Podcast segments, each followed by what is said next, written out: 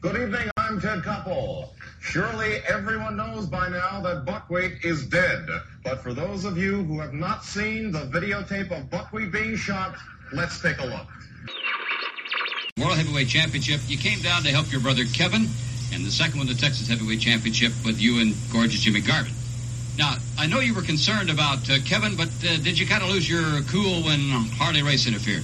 Of course I did, Bill. Now, now, first off, you know how the brothers are. We're we're the tightest family I've ever seen in my life. We're, we're together. I don't want to see him get hurt. I saw him holding that shoulder. and I knew there was something wrong, so I went out there. All right, now let's look at the, uh, go back to the tape of that and look at just what happened when you did that.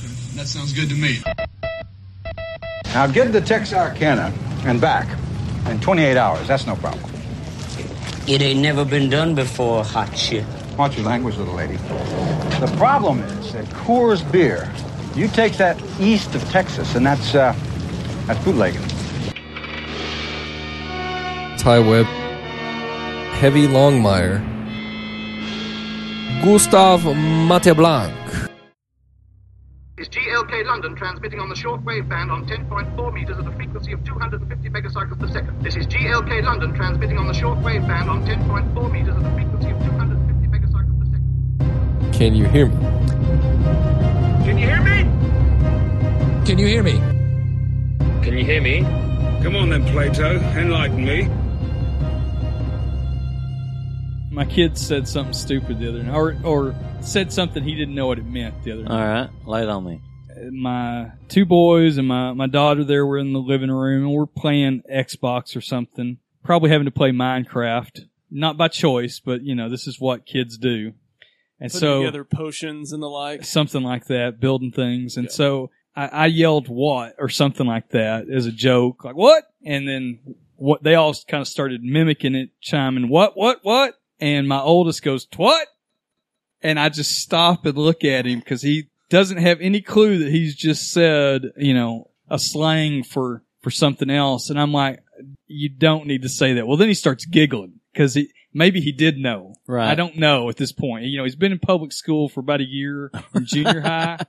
And I don't know how common twat is in the vernacular of a 903 junior high In 2017. in 2017. I know that we certainly knew what it was. Right. But think I he don't know about knows- now. I think he knows, but he's got enough, big enough case that he can just claim some innocence at that age. So anyway, I had to, you know, don't say this to all of them. And I'm going to pause it and tell our guest a story off air. Okay. So we're going to join back in just a second.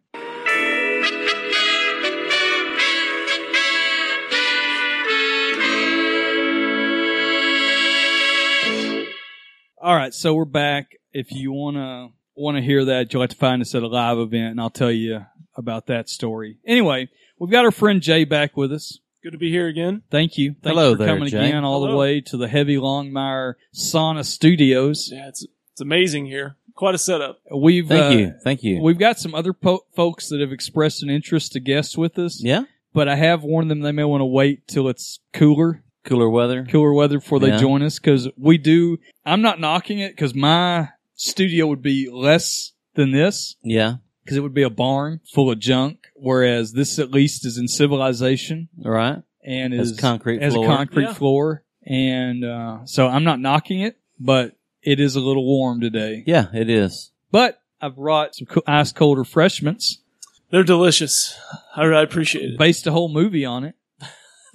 Smokey and the Bandit, they did. Mm-hmm. Yeah. moving Yeah. that course. I still don't understand that. I mean, maybe I don't understand beer laws of 1976 or I whatever. don't know why it was like that, but that's the way it was. uh, But they Couldn't ha- take it across state lines. I don't That was the know. You deal. couldn't, you could not sell, for the longest time, you, you couldn't, they couldn't sell Coors outside of the state of Colorado. And then you could not, but then they, I think they made the law to where states that touched Colorado could sell it, Okay. but do you, you, could, show it? Do you show it on the on the map where it touched? but you couldn't, Point to it. Point to the doll Point to Oh, where it, touched where- me. Where Colorado touched you. right. But then, uh, but it had to be, you know, Contiguous. contiguous states. That's not where Four Corners Brewery came from. You know, I don't know what the name, but you know, there's so many damn breweries now. I think they just pull. It's like naming a podcast. You just come Just up with something anything. stupid. yeah. and then you Some might not guy's even a know name. what you really named Yeah, it. yeah, Some you have guys to that change named it. scratch off tickets. Yeah, you have to change it down the road.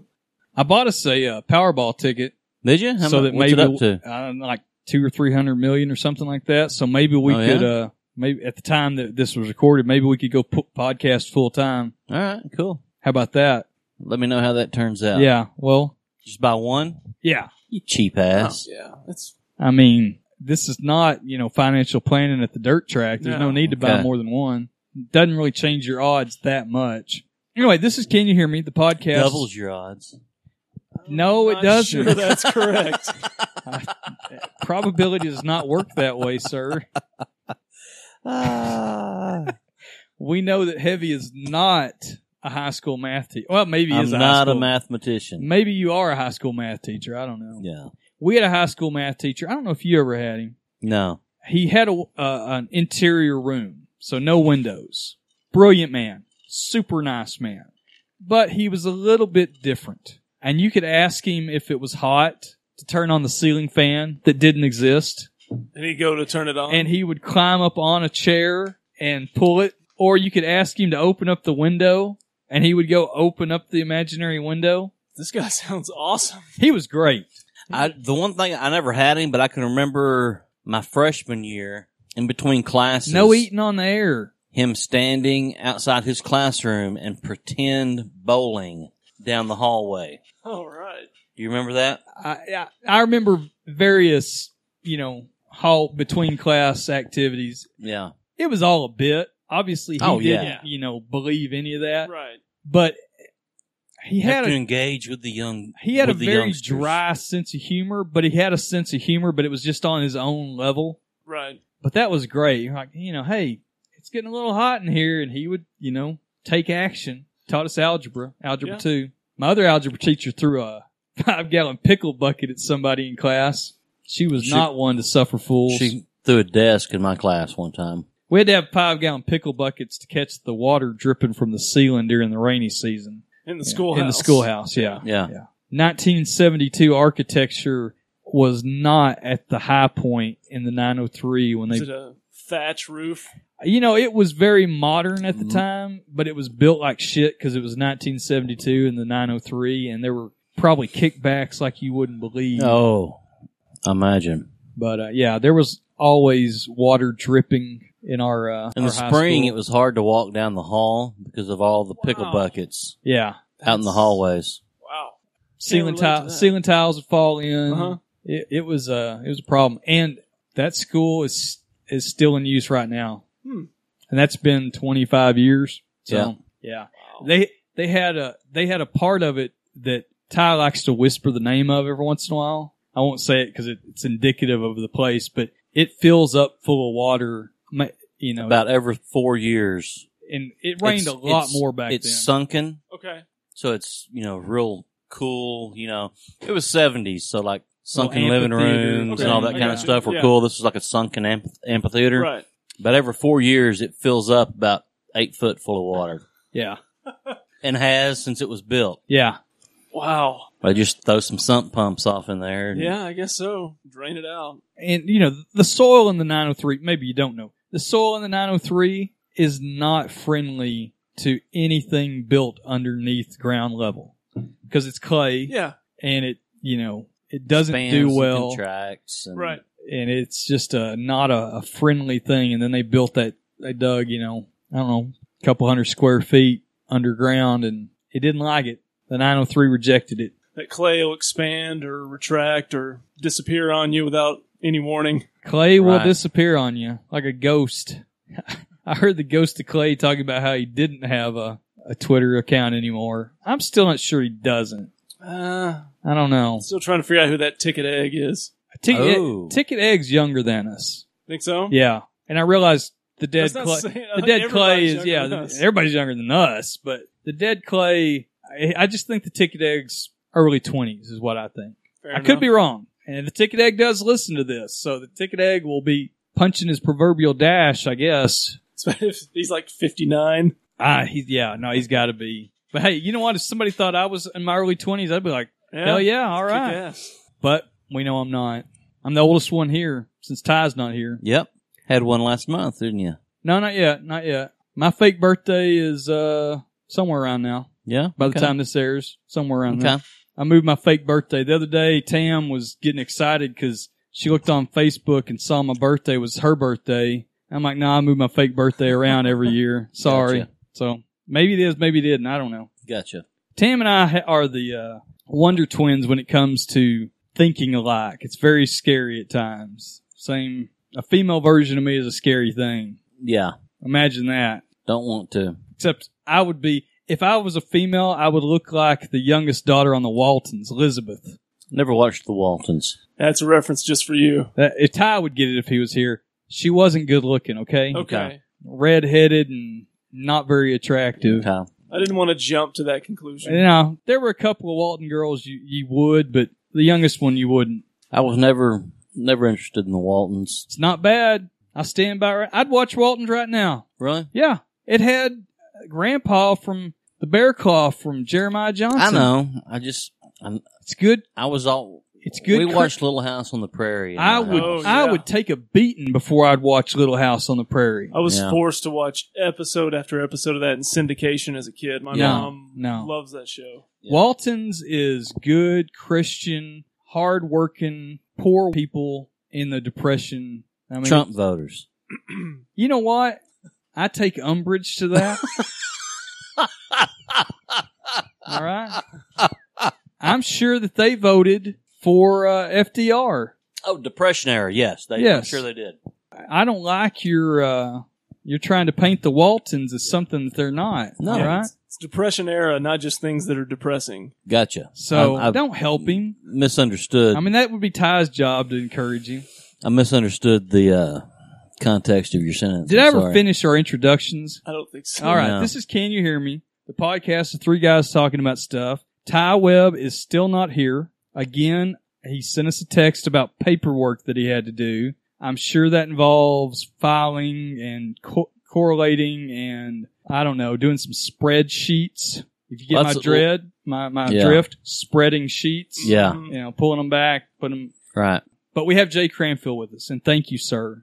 Thanks for having me again. I just now noticed your shirt between uh, a moment ago, and I want to tip my hat to that. Yeah, I, had- I haven't noticed it either. It's Oh, I felt this was uh, appropriate as it being our all of our leaders' uh, birthday recently. Jake's birthday today. Yeah. Well, Well, well, Yeah. pull back the curtain too far. Pull back the curtain. recently, Recently. he Everybody- had a birthday. I think everybody knows that we record in sessions where we do multiple episodes. So yeah, when we recorded this, it was Jake Kemp's birthday, and Jay uh, Jay's shirt says "Space is super gay" with a And- spaceman on it. and Where has a did you get picture of that an shirt? astronaut. I ordered this off of Their, uh, the same it, it wasn't it wasn't badradioshirt.com. It was a different one that they used I had to order another one Did you order it from them that Korean was- Painter? No, I wouldn't I'd only order him to be killed.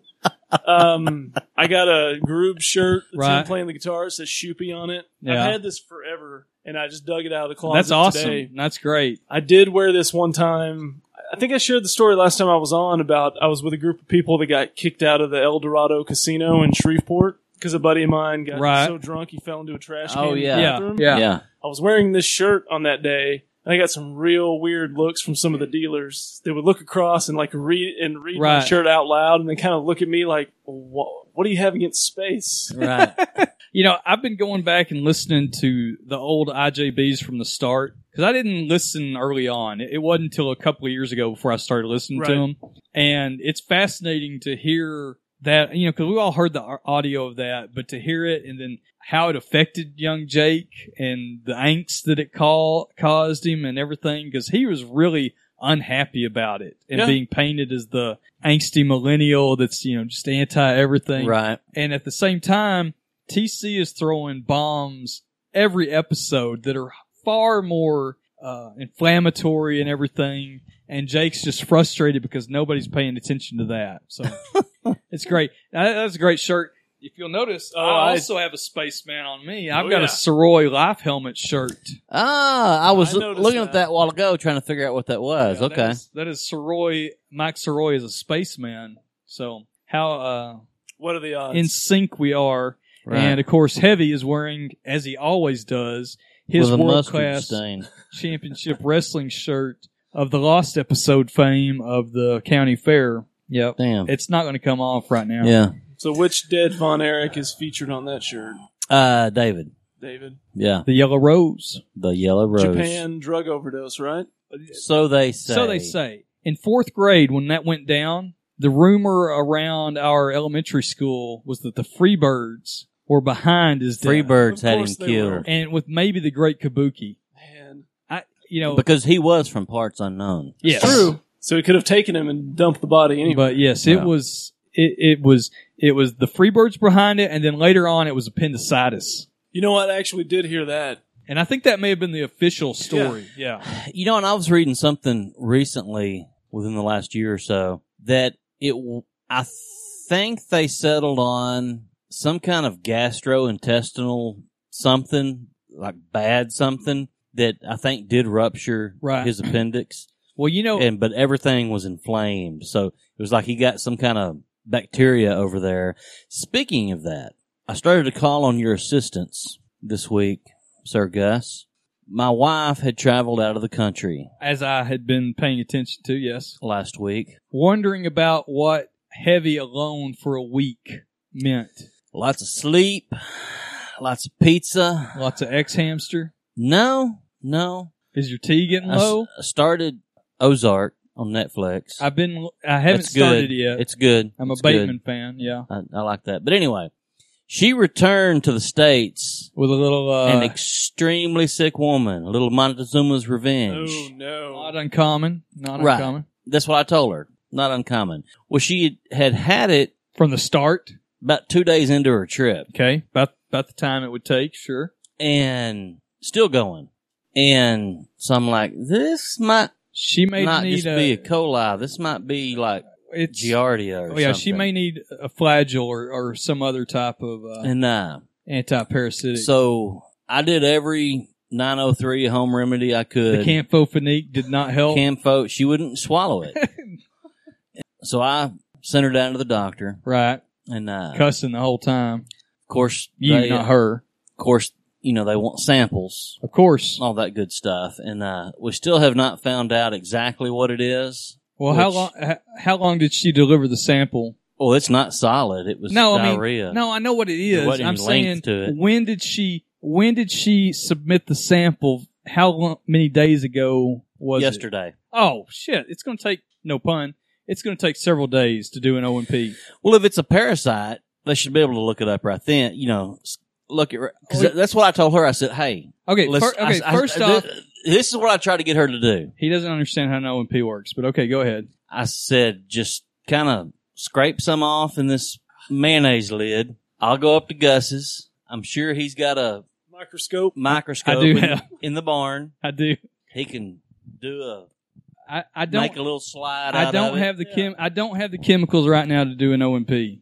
and he can slap it under the microscope. We can figure out what this critter is. Some seven dust will probably fix it. No, it's You going know? to take a couple of days because most places send those out. Yeah, to a- a I know reference lab. nowadays that's the way all that and, works. you know, it's going to be a matter of they'll get to it because you know it's just a. It's not one of those tests that people do stat. Right. So it'll be a couple of days, and they'll look at it and see it, and they're they're going to look for either the eggs or the actual parasite themselves. And some of them, it's easier to spot the eggs than the parasite and stuff. Right.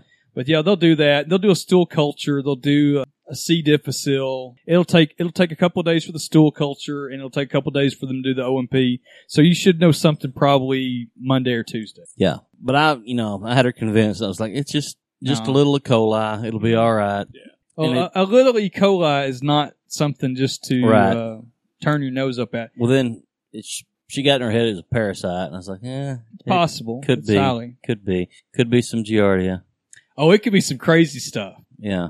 She went down to Central America. Okay. I, I didn't couldn't remember if you said that. If you said Yeah. Mexico or if you specified. I She was down remember in a Central guy America.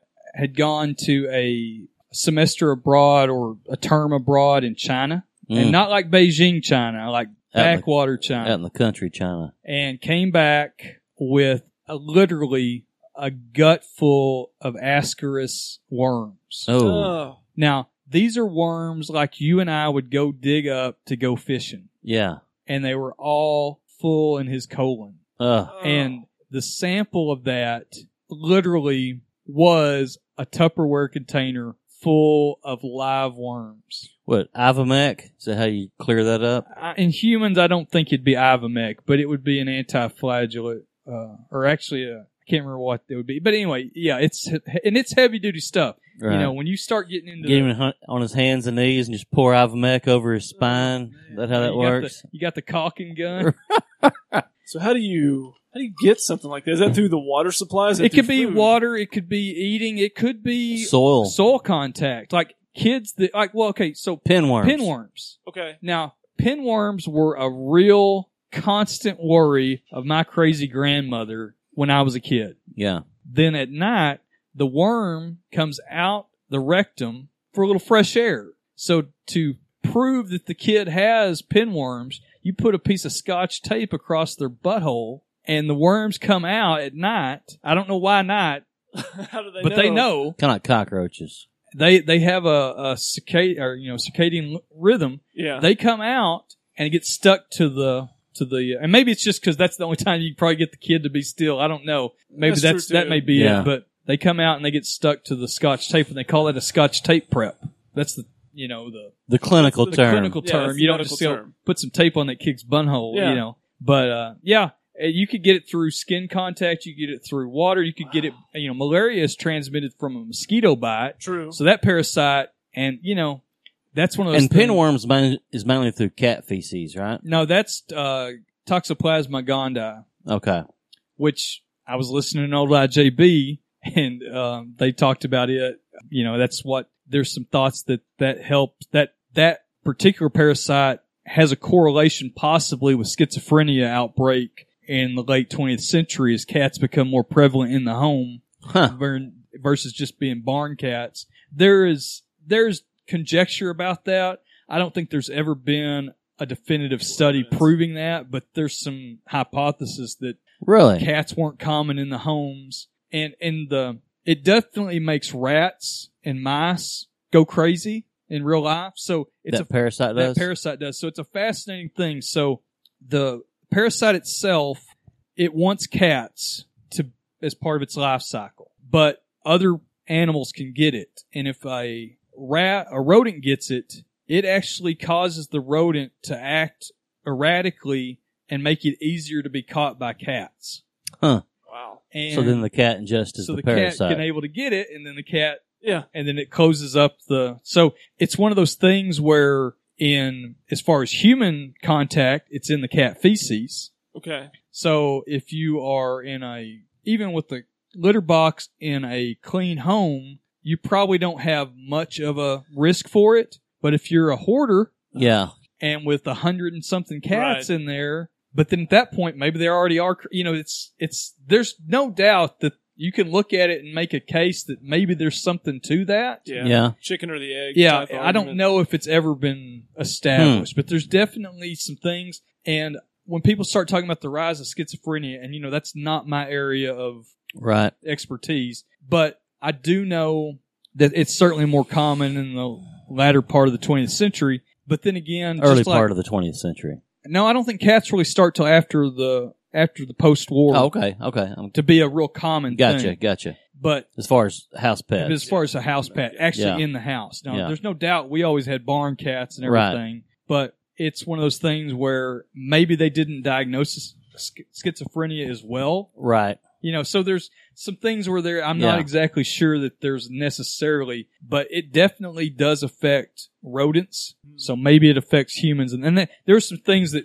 people displaying an infection with toxoplasma also or toxoplasmosis may also have these traits. Right. And I've heard, I haven't delved into it deeply, that it affects men and women differently. Huh. But I never have d- uh, dove deep on that. But Well, I heard something the other day that was a speaking of schizophrenia, that was a at first I became you know my normal became defensive and was like, well, that's not right. Then I immediately start googling it, and I'm like, huh, did not know this. Have you ever? Are you familiar with the dopamine hypothesis?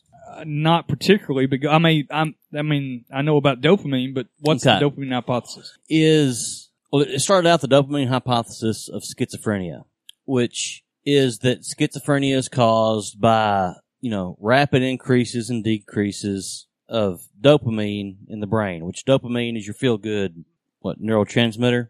It's part of the neurotransmitter highway. It's not a, exactly neurotransmitter, but it locks into those right those sockets basically. And so that schizophrenia is caused by an, an in, that's where the the great term of the 70s and 80s chemical imbalance, you know, and, and, you know an imbalance of chemicals in the brain. Okay. Well, repeat and this started being researched in the well, I don't know when it started being researched, but finally came to light after 9/11 when for well because of the what we believe how dopamine works, that's where your SSRIs came into play. You know your Paxil, uh, all your antidepressants that are SSRIs. Okay, Uh, so SSRIs or serotonin reuptake. selective serotonin reuptake inhibitor. Right. So it stops. It, it blocks from it coming the serotonin from being um, reabsorbed and Right. It changing. tries to help those chemical imbalances. It tries to help level things off. Well, after 9-11, lots of folks had some major trauma, you know, PTSD, that kind of stuff. Well, psychiatrists in that area, the, the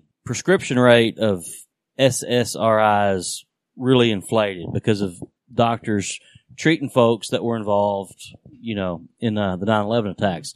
Well, then or it got leaked or it came out that the Department of Defense and the AMA had colluded with each other to manipulate some data and that serotonin reuptake inhibitors don't work exactly like we've always been told they did.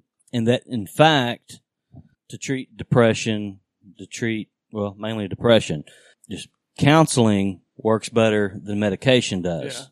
Which I'd always been, been under the impression that counseling and medication together were the best alternative.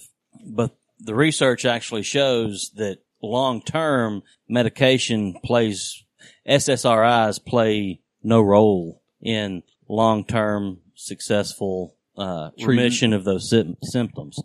And and when I was first told that this week, and of course I was like, well, that's just bullshit. That's not. I don't believe that. And like I said, of course I start googling stuff. I'm like, damn, there's some pretty compelling research out there. Because then I was like, well, we know how dopamine works. And then it was like, well, do we? Yeah. Now, and, and that's That- where I was just about to go because if you- because I mean, even I mean, through all through college, and I mean, every biological class I've ever taken where we talked about that kind of stuff, you're those chemicals in the brain. You're told, okay, well, this does this, and this one helps you do this, and this one helps you do this, and turns out we're guessing on a we're we're still big in the big early portion of- stages. big Um, portion of that, we're like, well, we think, you know, all that stuff in the textbook should be prefaced with, we think this does Right. this. So, and we think this does this. disclaimer: um, we're not neuroscientists. No, we are not. Not yet. Not yet. Anyway, and disclaimer: I am not a pharmacochemic chemist. Okay, but if you ever read uh, about a lot of the psychological drugs Mm-hmm. in the Merck manual or any other you know place where all that data is at, when you get to the uh, pharmacokinetic section, a lot of times, and this isn't just for the for those drugs, but they can't. It'll literally tell you we're not sure how this actually works. You know, we know it works, right? We know that it has this effect, but we don't quite understand the pharmacokinetics of this yet, Right. And that's in the actual literature. Yeah. And that's one of those things. It's like again, and I don't want to. I don't want to get you back on my ass about climate change. But going back to science, and Professor Brad just literally texted me something about science again. But science, we really are still at the cusp of Oh, our knowledge absolutely. of. and to of me, these that's levels of what's things. so fascinating with science is because it's like the work's never done. No, absolutely not. You know, there. I mean, it's never done. It's, And, and the other thing that fascinates me about science is the chicks. Yeah. I mean, it's just it's, Well, that's a given. It's just right and left, hot chicks, Yeah. science. It goes hand in hand. Right. The uh yeah, I was and I was fascinated by that short little read that I did. I was like, huh. I'm I'm going to look into this. I more. haven't seen that. I want to go look at that now because I'm very interested about that. So there we go. Dopamine hypothesis. Look it up. I'm going to look that up because, you know, it's there's a lot to that. Like you talked about after 9 11, there was a big upsurge, of people quote on needing it. But also, you know, we had a big push from Big Pharma for these drugs in Right. the 80s. And that became, you know, just like back in the 60s, it was Mother's Little Helper of all the, the, uh, Amphetamines. and well, amphetamines, but also all the um, tranquilizers and everything. Yeah. And you know, now it's the SSRIs, and there's no doubt, you know, there's some that have su- high suicide rates in certain Yeah. populations. We're too early on on Yeah. some of these drugs to fully understand Which what I'd- the long term implications are. I had asked a friend of mine one time who was a psychologist. I was like, explain this to me with the antidepressants that you see advertised, you know, and they say an increased risk of suicide. It's like, isn't that why they're taking it? He said, if you, he told me, he said, if you take somebody that is so depressed, I mean, they don't even get out of bed. I mean, they're just in bed for days and weeks on end and just, I mean, really get nothing done with their day. And you give them that and it makes them feel a little bit better. They're at least then able to get up and accomplish something. And sometimes that's suicide. Some, you know. Oh wow, I wasn't thinking that angle. I was thinking more like the medication caused too many swings between high and low. Well, it, it was that you know the underlying problem is still there. Yeah. For them, you know, having suicidal ideation and all that stuff, but at least the but the medicine, it, just in that short term, which even these studies I was talking about talk about in the short term, yes, it does have, and they think Mm-hmm. that it does. You know, that research supports that it does have a short term effect, but as far as long term effects, Right. no. And uh, Now- that's what he was telling me. He said, if you take somebody that is just, you know, so depressed they can't even get out of bed, if you give them something to at least help them get along, get through their day, but that underlying issue still isn't treated, at least now they um, they feel good enough to commit suicide. They can at least get out of bed to do that. Yeah. One And so that goes back into that, you know, where the counseling. Yeah. Right. You need And both the- of them anyway. Yeah. Probably to have any success. And Yeah. big pharma is such big business too. Oh, it's huge. It almost seems like there's like fads. You know, I mean, it's there for a while. Oh, it's, yeah. Mm-hmm. it's all antidepressants, and then it's Mhm. it's all dick pills. Right. Right. And then th- you know the huge thing now that actually you know the administration, well, overall the administration, and then certain states certainly are trying to cut back on are all the chronic pain and Right. opioids and all that because of the ridiculously high overdose Right. rates that we have. I'll tell you one that I was shocked that they calmed down on prescribing as quickly as they did were your benzos, your Ativans and Xanaxes, because there for a while those were really popular. Is that because it became also so popular to combine them with other things?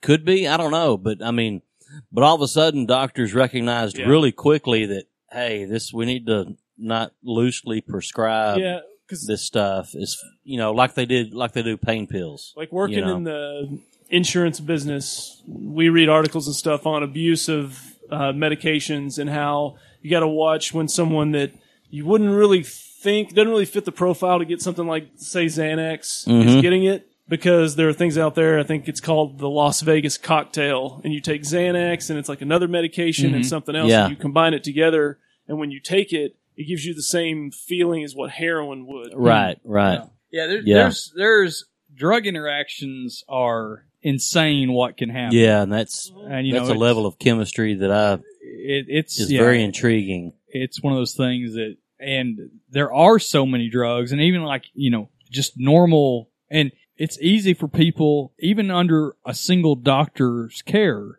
if they've got this problem and they've got this problem Mhm. and this problem because typically the drugs themselves treat a symptom right and it just stacks up and over time somebody may have a shoebox full of medications Mm-hmm. if they have some type of problem and then it's just like holy shit how does Yeah. this all interact you know exactly uh, it's like i mean it i mean and my mom's one Sure. with her you know chronic health issues and thank goodness their family doctor is legit enough that i mean if he has i mean if she has the flu or something he'll take care of that But as far as anything else, I mean, because she has neurologists and all kinds of stuff, you know. Leave them to deal with it. And uh, he's legit enough that he's like, I'm not Right. prescribing you anything. Said you need to talk to your neurologist, and he said I don't want you know.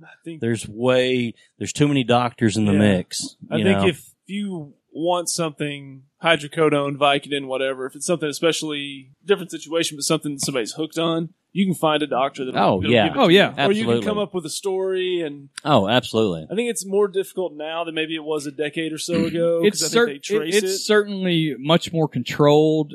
Um, you know, the pharmacies themselves are under scrutiny, and I know that you know they have limitations on how much they can prescribe of certain specific formulations and stuff. So it's much more controlled. The doctors are much more controlled. You know, I when I had those kidney stones, I had to get you know hydrocodone, and you know that's something that I don't like taking yeah, because I don't like not being in control over anything, but the low level stuff doesn't touch it. I had to step up. They gave me, at the worst part, when we were at the funeral, mm-hmm. they gave me a higher dose than I, and I, obviously I could have doubled up on True. the pills I had, so there, but I didn't, you know, I'm, I'm so straight laced, I don't even think about that. But when they doubled me, or I think they gave me like the next step up, holy shit, it was like I was just melting when I took it 30 minutes later. knocked you in the I dirt. just melted into the ba- you yeah. know and just went to sleep. But again, that's the only time I take that. And I know those drugs, you develop a resistance, and over Mhm. time, Definitely. you know, it's like, well, this is nothing. yeah. So it- it's one of those things where you're lucky if you don't ever fall into that. But I'm worried that because there's this all this uh, you know scrutiny about this, that the people that really do need it, yeah. are going to be impacted. Yeah, you know, People, because you know- that's what that's what's tough. You know, and it's been on the news the last few weeks. This doctor from the 903, Sure. Mm-hmm. That I mean, he's under indictment right now for uh, he's a pain management, doctor. And there aren't many pain management doctors left, and they're the only ones that kind of fit into this world of controlling chronic pain, Yeah. people with back problems and Right. things like that. So when one of them goes and fucks up like this, Yeah. it just causes hell for all the good Exactly. ones. I mean, he had what like seven patients overdose or something. Yeah, something crazy. I mean, a bat, which I had in a in a former occupation. I was in charge of the regulatory, like federal regulatory, like drug testing and stuff. Had sent this guy for a DOT physical.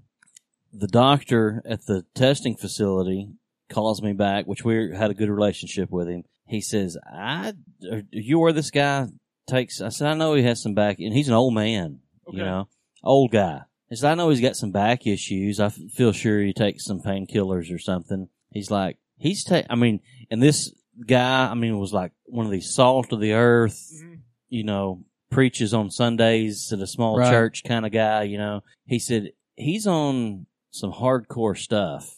I don't feel good okaying his his DOT physical. Right. I was like, "You're the doc, man. Right. That's that's your call. That's but it could speak to And, uh, Gustav's point of building up a tolerance. to this exactly." stuff. He, he- that's what he said. He Yeah. said he said he's been on. I- I said, "Is he taking them like he's supposed?" He said, "Yeah." He said, "From every." He said, "I've pulled his prescription." I'm good. Right. That's the thing with doctors, and now as regulated as it is, they can push can pull your prescription information, Mm-hmm. see how often you refill, Mhm. all this kind of stuff. He goes, he's taking them exactly like he's supposed to be taking them. He's just he's been taking them for a long time. Yeah, no, and there's- they've bumped him up. I mean, he was like on OxyContin. Yeah. and, you know some that of that hardcore stuff. Well, you know, part And, uh, of part of those drugs is you know, how and- you take them too. and just to, and to look at this fella, you would have never known it. Right. Just and I'm like, and and to me, that's awful because you've got a whole generation of these older baby boomers with chronic pain Mm-hmm. who are now basically heroin addicts. More or less. You know, I mean, they're they're, Well, they're and opioid They're addicts. they're opioid addicts, but at the same time, I think we need to be and careful is not the right word. We need to make a distinction between addict between being what you need. I think addict and being dependent is two yeah, different things. those are two different things. Like, Okay. So if you are you going to call someone that is a diabetic an insulin addict? No, okay. 'Cause but you're let me- insulin dependent. Let me tell you this though. One of my coworkers He is a recovering heroin addict. I mean, shooting smack right for a decade, longer than that, fifteen years. He's been clean eight years. He took uh, he didn't go through the. So anyway, this coworker of mine, and we have some really good because I've never. I mean, I've been around lots of drug addicts in my life, but I've never been around a heroin addict. Never been around anybody that's right admittedly done heroin, anything like that. He got clean, like I said, about eight years ago. He did. He took Suboxone. Is that which is a Yeah. it blocks the Right. pathway, and you know you don't get the high that you used to. He's and, and you still have withdrawals, but not near the withdrawals that you would have just going, you know, trying to step down or anything. And he, I asked him one day. I, s- I said, well, I said I've never been around a heroin addict. I said, it- you know, in my mind, I have it pictured like in the movie, you know, when they, you know, take a, you know, do a shot, you know, inject themselves, and they just kind of pass out on Right. the. He's like, no. He's like, man. He said he was in the service industry. He said, uh, he said the only reason I quit is because I couldn't afford it anymore. He said it was costing me about 200 bucks a day to shoot heroin. He said I could work 12, 14 hour shifts doing heroin and I was the best freaking employee you and, that would, goes you to would, that, and that goes to that tolerance. you would ever have. I mean, it eventually built up to Yeah. that. He said it doesn't, he said, he said there's, he said to my knowledge, there's not a good Hollywood depiction of an actual heroin user. He said, it's not, he's like, no, it's not. He said, in my opinion, and he kind of laughed. He said, which I have a way different opinion. He said, the way you treat, he said, the reason I quit is because it was so expensive and because of the legal ramifications that I was worried about. He said, in my opinion, if you want to treat, uh, heroin addicts, you do it like some European countries do and you have good government certified heroin that you know what you're getting. You go and you have your, you have your medication that this is what you use for the day and the, when it needs to be stepped up, the doctor steps it up for you and all that. He said, he said, I could function perfectly on it. You See, know, I- he I said, don't I never, disagree he with- said, I never had legal issue. And I was like, dude, that just, I said, but what about, he's like, the problems are the socioeconomic problems of where you have to buy it. Mhm. The He s- procurement. He, said, you never know what's in it. Right. He said, plus the needles, getting clean needles. He said, that's, that's a hassle. He said, but as far as like being a, he said, no, I'll be honest with you. If I couldn't come up with 200 bucks, hell yeah, I'm going to steal some shit to get Yeah. my 200 bucks. He said, that's, he said, but as far as like, uh, looking like a dope head, he said, you know, he said, I was, I was a lot skinnier than I am now. He said, but it was, you know, said I didn't really feel like eating and I worked all the time. He said, I was never at a, he said, for like the first six months that I did it, you would have that high effect. He said, but then he said, and that's the crux of it is after that six months of Yeah. doing it regularly, then you got to do it just, feel worth yeah. shit. Because you get dope sick. I mean, that's what Yeah. they call it. Yeah. He said, then you got to do it just to feel worth the shit. He said, so then it was just So- constantly having to do a little bit more to, which, I mean, that's the same way pain management clinics So go. kind of went from addiction to dependency. Yeah, Exactly. And, and that's It that's was- that's the thing with opioids in general is it doesn't matter you know what part of the scale it is on. It becomes a you literally physically get sick from it. It's not like you know somebody could quit marijuana, somebody could quit hallucinogens. They're they're not going to be sick from Right. any of those. But the opiates, that's just what it is. It it you literally and you know you get you throw up, Yeah. you feel like hell, fever, chills. It's a it's a literal sickness, just like alcohol. Yeah. you know people fi- Alcohol lit- uh, and- physically get ill from the DTS. which if I'm not mistaken, because opiate with withdrawals won't kill you; they'll make you feel like shit. I'm thinking that alcohol and Alcohol- benzos. Alcohol can kill you. I don't Yeah. know as much about benzo withdrawals. I'm thinking benzos can kill you as but well. Alcohol I know alcohol definitely can. In fact, yeah, some pharmacies, and I don't know if it's all hospital pharmacies, but some ph- pharmacies, you know, they actually the doctor can prescribe a small dose of alcohol. that's. I was fixing to get to this. My mother-in-law. I mean, her whole career was spent in the medical field as a nurse. And she's told me, you know, in the 60s when she worked at uh, Methodist, Dallas, said they kept six packs of, I think she said L- Lone Star or something like something just cheap, just Yeah. something cheap. Kept it in the refrigerator, and folks that came in that were sure enough alcoholics Right. that were they were going to try to dry out. I mean, they kept it in there for them to just kind of gradually Right. wean them off of it because you you, know, you don't want to go cold turkey with I- a I- severe alcoholic. I you think know? our beloved Towns Van Zant died from alcohol withdrawal symptoms. Really? Is that what I- killed I him? think so. I'd have to go double check. Huh. But I mean, it it, it wasn't just that. There were other Right, things right, going on, right. and if you get to that point, your body's already shot. There's multiple things. That If you are- get to that point, you if that doesn't kill you, your liver is going to go next. System is You know, starting to shut down. Yeah, but it's certainly cut going cold turkey can certainly exacerbate and you know which uh, quicken. which I'm I'm thinking benzos are the same. If you have a, uh, I, I could be completely wrong on that, but I've heard benzo withdrawals are bad, bad, bad, bad. yeah, I'm not as familiar with that. Yeah, Boy, we we got serious this episode. yeah, I like that. Everybody send in your I, I enjoy our serious episodes. Yeah. I don't want to do too many of them. You know, I like us having you know fun, Right, but well, this is fun. Good it conversation. is. But some of our serious episodes have been some of our highest rated, right. and then some have not. Yeah. You know, everybody send in your favorite addiction and dependency story. Right. I'm sure you know. I I don't think, and you know, the opioid crackdown came under the last administration. Mhm. I don't think it was the right direction. Yeah. It's. I mean, that's.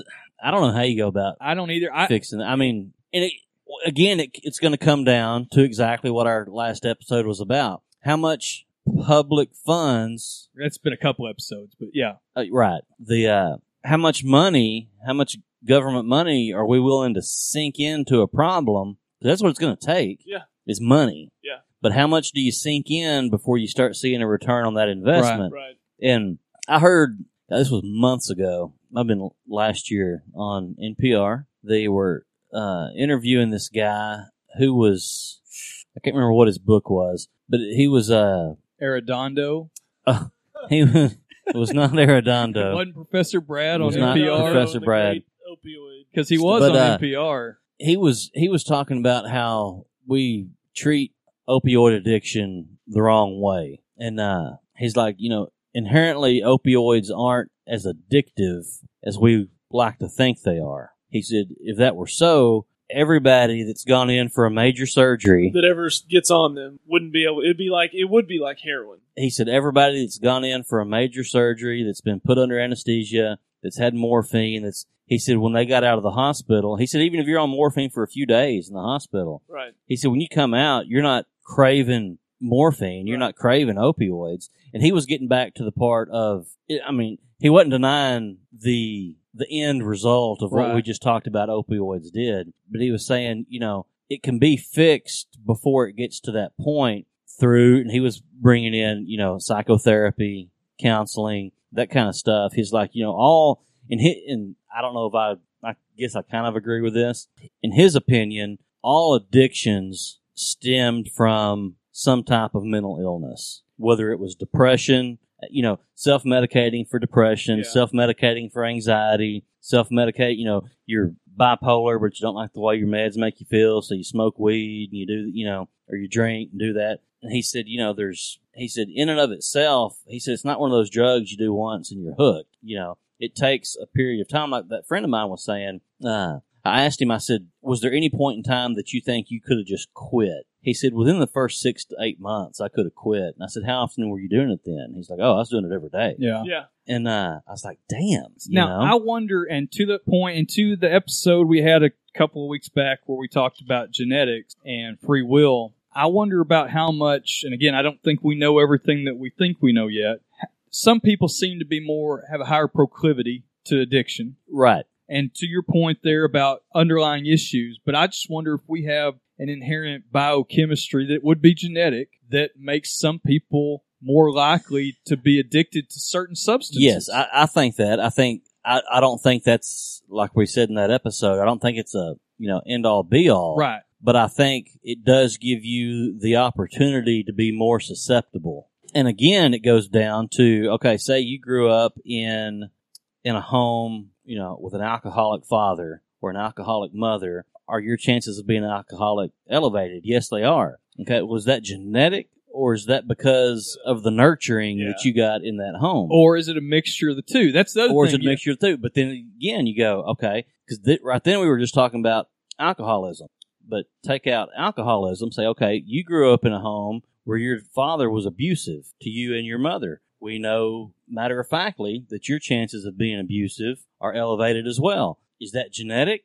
I don't know. It could be, or is it environment? Right. I think it's probably a combination of I do both. too. And I, d- I think a lot of times, I, I think that, and we off air earlier this evening, we had a, a somebody made a comment about, you know, the binary outlook. And I think naturally as humans, we always seek that binary outlook. We rarely ever look for, you know, talk, going back to genetics, multiple expressions, you know, where there's multiple factors, but they only apply to this thing. Whereas, you know, your eye color, that's very specific. Right. Your blood type is very specific. It's very simple genetic. But then your skin tone, that has multiple expressions from multiple genes that are Mhm. affecting that. And we just naturally gravitate to this black and white binary Right. s- uh, solution to things. And hardly anything in this world is that way. Right. And that's not a cop out, but I just think, again, going back to we don't know as much as we know Yeah. we we haven't gotten to a point as a society, maybe we never will,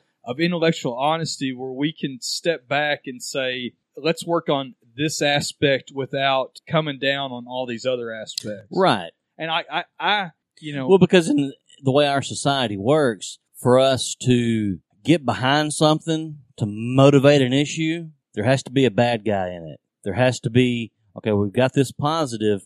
Okay. Well, what? How are we going to rally behind this positive? Well, there has to be a negative, and so and and that's human nature, if there is such a thing as human nature. There also needs to be the quickest fix possible, which Mm. is the, I think the downfall of your idea of say depression that we need. There's medication. Long-term and there's also counseling, yeah. long term counseling. Right. A lot of people don't want. Well, I No, mean, exactly. Your desperate cases will probably just do whatever, but a lot Right. of people just want The- pain, depression, whatever. yeah, just give me the fix it pill. now. Just well, give me and, the and, pill. you know, and also there's there's the cost of counseling, Yep. Absolutely. which is not cheap. not cheap. There is the time impact to it. Yep. Because even if you've got insurance that would pay for it, you've got to take off work to go to counseling because Yep. most counselors aren't open after five o'clock. Right. And there's the natural stigma of, oh, I have to go to counseling. Right. You try to get somebody to go to counseling. Yep. Just try. Abs- absolutely. And that's like I, pushing, Yep. a mu- pushing a mule up a hill. Yeah. And all those factors come into play, let alone the I don't need that and everything else. You know, it's, there's no easy answer to this one, but Yeah, because you can take a pill in private. Yeah. You know? and for a lot cheaper Some pills in most your body. cases. So, right. Sure, most cases less than one sen- one counseling session, a whole month's supply of. Oh, yeah. Yeah. you know. Absolutely. So it's I don't know. I don't have any. I don't have any answers to it. I just don't think that our current approach is working. No. Actually, it may be working as far as the goal to your point of the boogeyman of opioid addiction, but I don't think it's helping society in general. Yeah.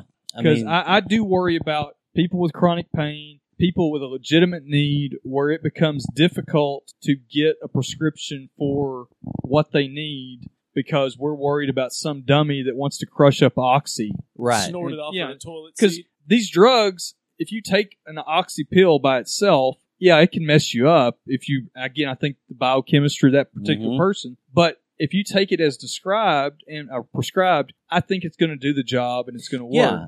But if you're using this, you know, crushing it up and snorting it, well, shit, Right. I can take anything and take it by that way. It's probably not going to work the same way that a time Exactly. release pill is going to work. Right. I So- mean, and it's one of those. I mean, and I've always been of the thought, you know, especially with with uh, painkillers, if if you can feel a altered state from it, it's probably a little too much. It should be an altered state of euphoria, I should say, because it should be just enough to block those receptors, Right. To block that pain, Well, it's like when I was talking about when I had to go up to the next level, right? it was too much for me. yeah, as far exactly. as it wasn't what I wanted because I couldn't function, I couldn't do. right. But you know, again, Did you and try breaking it up and snorting it, I, I did not try breaking. it. I did try to cram it up my pee hole. Oh, right? Didn't work. you took my question away. I need to tell. I got a. I got a, a pee hole story for you off there. I'll tell you. oh, I can't wait. All right. All right. Well, We paused it. So we didn't solve depression. we have not solved depression. Ah, why are we we have not. here? We have not We have solved not- the opioid. Uh, I've not solved crisis. chronic pain management, we haven't done anything, anxiety, nothing. and I'm not wer- willing to share this story about somebody that I know about from the from the 580 area code in the P hole. So Oh, I don't think I've ever heard this. I'm gonna tell you in a minute. Okay. All right. Well, email us your stories about all of this nonsense or your solutions to can you hear me pod at gmail.com. And I guess we'll talk to you later. Adios. Bye. Sometimes you get kind of a dead response, like at the bitter end. A lot of those people that come in there are like tourists, you know? They Yeah. just want to see the bitter end. Yeah.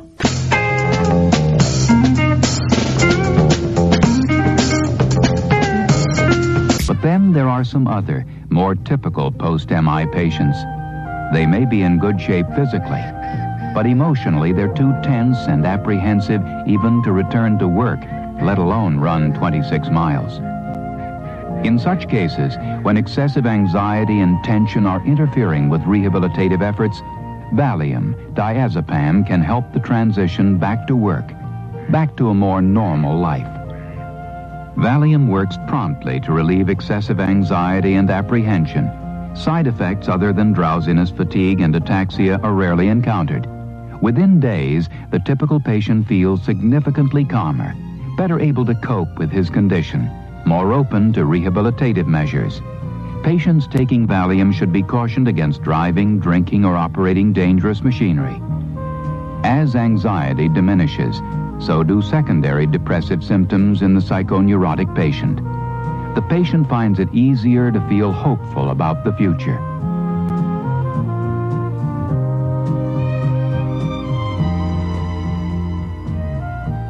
Valium for the response you know, want, and trust. And World Class Championship Wrestling, I'm Bill Mercer with Jay Saldi. Good night from Dallas, Texas.